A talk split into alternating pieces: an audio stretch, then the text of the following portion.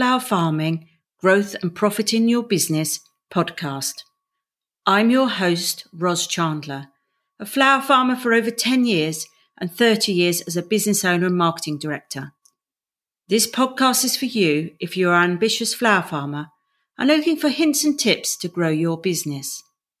We'll be covering strategy, marketing tactics, pricing, social media, and upscaling your flower farm. So much more.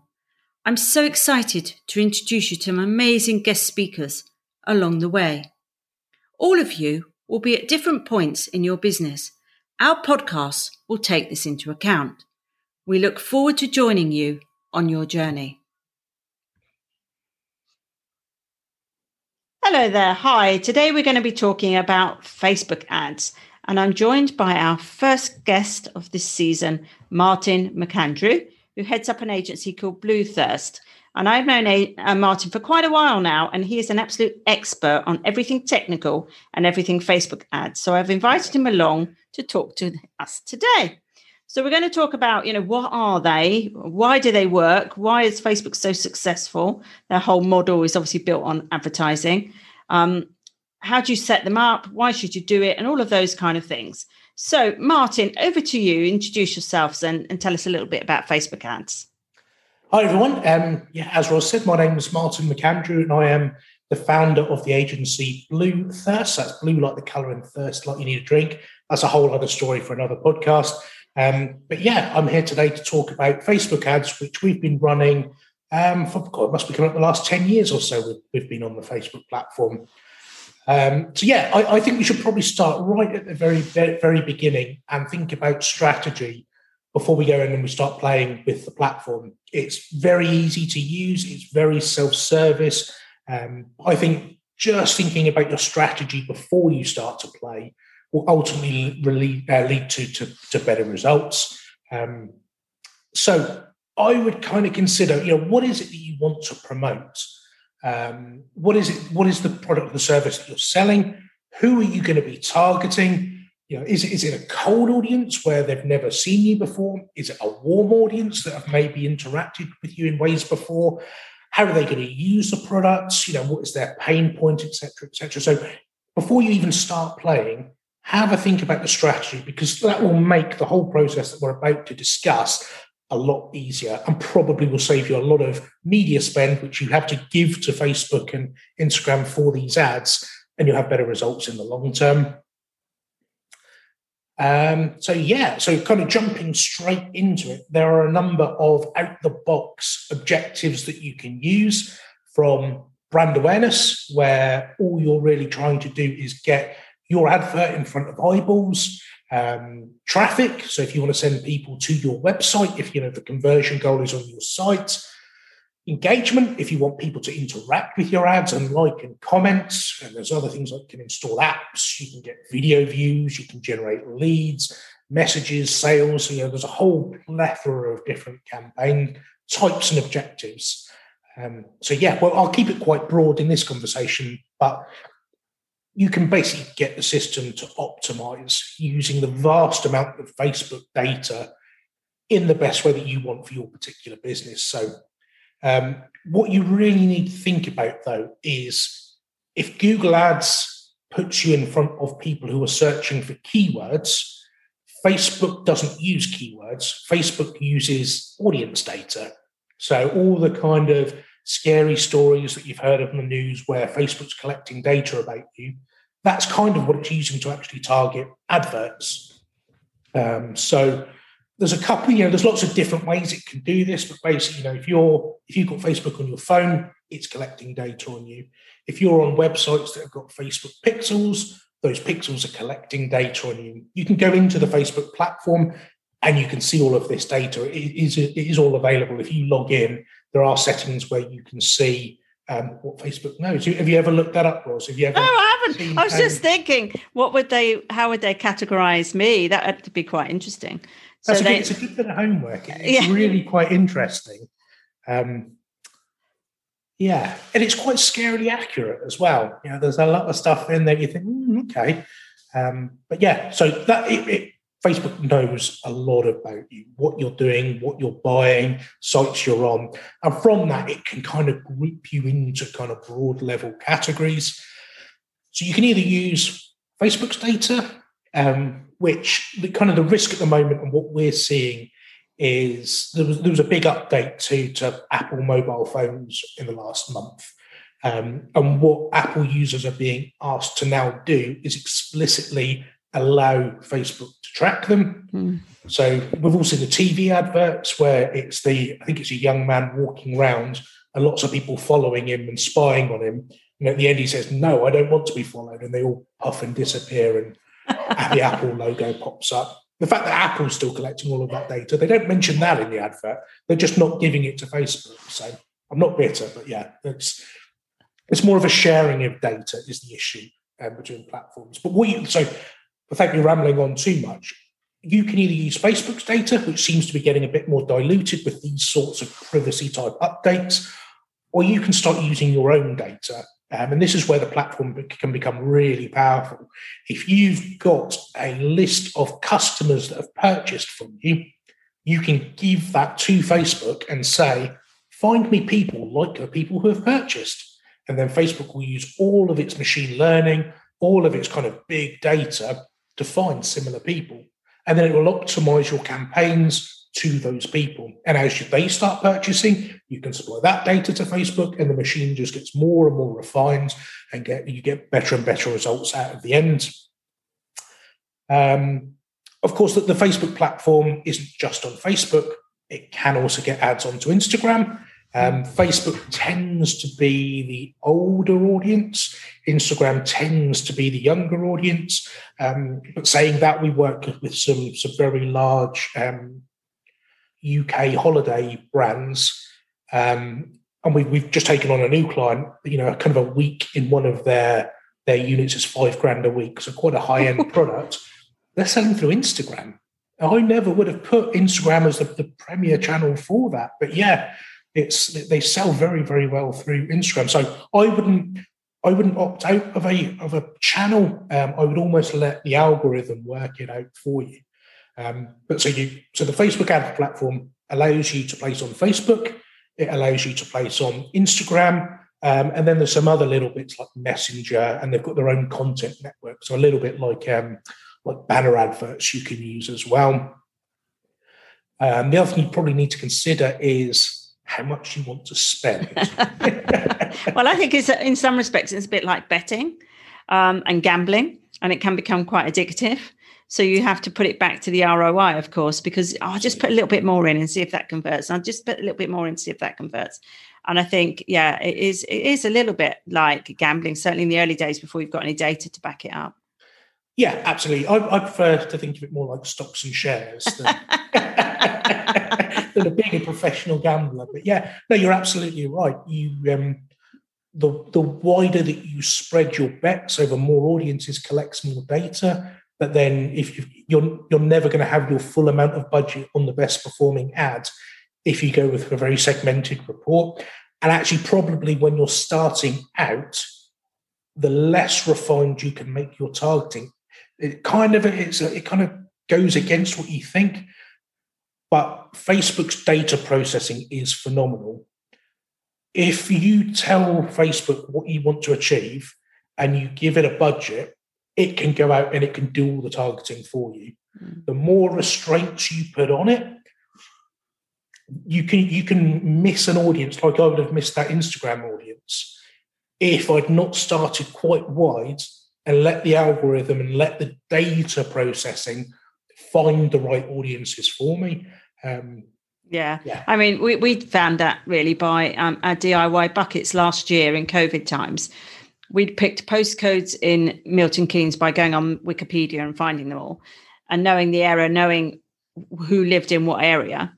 Yeah. So we tended to pick areas that we we thought people would buy from us and that they were fairly affluent areas in Milton Keynes. Actually, what happened was the complete reverse of that.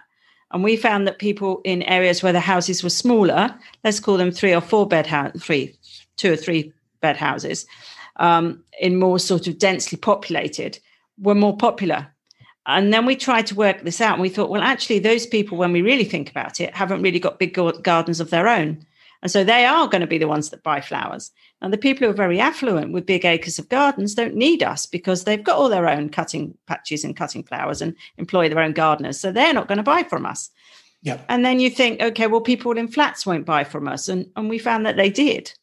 So I think you can make a lot of assumptions based on your own behavior, thinking, well, they'll buy it or they won't buy it without letting Facebook do its job. Yeah, you know, there's, there's that very famous assumption, isn't there, when they were looking at um, the Second World War, when planes were coming back and the planes would land and they'd say, right, well, let's look at where the bullets have been hitting the planes. And they go, right, well, this one's had lots of shots in the wings. You know, this one's had lots of shots in the tail. So that's where we need to put more armour. So they put all the armour on the extra bits of the planes what they didn't realize is the planes that weren't coming back were being shot in the places that they weren't recording. so you can you've got to be very careful when dealing with data that you're not building in assumptions that you're not you're kind of not considering. You know, so they they never saw the planes coming back with the bullet holes in the engines because they never made it back. So they logically thought, well, we don't need to put more more casing on the engines, for example. yeah. yeah. But, but you're exactly right. You know, it's Facebook knows so much about you and their data processing is so powerful.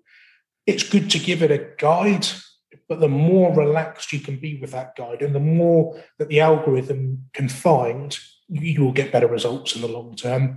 Um, if you can supply your own data to Facebook, that that's the future. Yeah, and that's that's what's going to become incredibly valuable over the next couple of years. Is making sure you've got customer data, make sure it's GDPR compliant, make sure it's stored in a safe way, and then using it in an effective way to drive data driven marketing campaigns. Now, even small little businesses are going to need that to compete in the future. Yeah. So kind of think back to Tesco's and the club cards, where every small business is going to need to have that sort of data in their business. Yeah, agreed. Because I my, my thing about that is that you don't own the social platforms. You don't. Instagram. We don't. I don't own. You know, I might have six thousand members in my Facebook group, um, but the, in, in, my consumer Facebook group and another fifteen hundred in my business group. But the problems with that is that I don't own that platform and I don't own that data. So yeah. what I do is I ask people to opt into our email list for precisely that reason. That obviously you've got the data that you can continue to use, and I think that's a lot of our campaigns. I saw quite a lot of campaigns recently on Facebook ads, which I wanted to talk to you about. One of those, Martin, it was quite clever. It was um, basically sign up. It was not trying to sell anything. It was a shop. It was a an online e-commerce um, clothing company, and all they were doing was um, it was Lucy and Yak actually because I was looking for some dungarees to look for the garden, and it basically wasn't asked you to shop. There was no, you couldn't shop. It was just, can we have some data? And we'll keep yeah. you up to date with offers and promotions. And that was just a pure Facebook ad campaign looking for data. I thought it was quite cleverly done actually, because they weren't trying to sell you anything. But of course, you then did go and have a look, and I did go and buy something. But that's not what the ad was about. It was quite clever. Yeah, I mean that, that that's a very interesting way to do that, and it's kind of interesting you said about kind of starting to be platform agnostic. A lot of we we do a lot of stuff into schools. So as a digital agency, um, through Beamer and people like that, we go into schools and we talk about digital future for kids. You know, how do you get into um, data analysis? How do you get jobs in this kind of new evolving market? Um, and a lot of the, the feedback we get from them on Facebook is, "No, I don't go on Facebook. That's my parents are there." You know, parents will see what I'm doing. yeah. You know, TikTok's exploding, but TikTok can work in the same way. You know, you can use your own data sources on TikTok. So owning that data is incredibly important. Making yeah. sure it's GDPR compliant, making sure you know you're not going to get in trouble with the ICO, Information Commissioner's Office. Make sure you're registered. Make sure it's secure. All of that stuff. Yeah, even for one man bands, is yeah, be, definitely. is now super super important.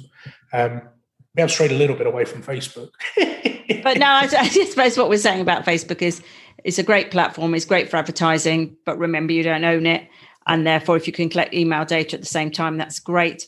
But I mean, the thing about Facebook is that once you've got it set up and you're you're using it, um, the reason why it works is because it the budget is up or down. You, you're in control of what you're spending. You're in control of the ROI and the analytics. And actually, it's a quick way to get to people. So, you know, you, you've got something to sell. Let's say you're selling um, bouquets or you're selling DIY buckets or whatever you're selling, or you want to do some um, you want to do some brand awareness around the fact you do high end weddings or whatever it happens to be, and you want to get people to in, engage and interact with you. It is the easiest way. It is actually the easiest way of doing it.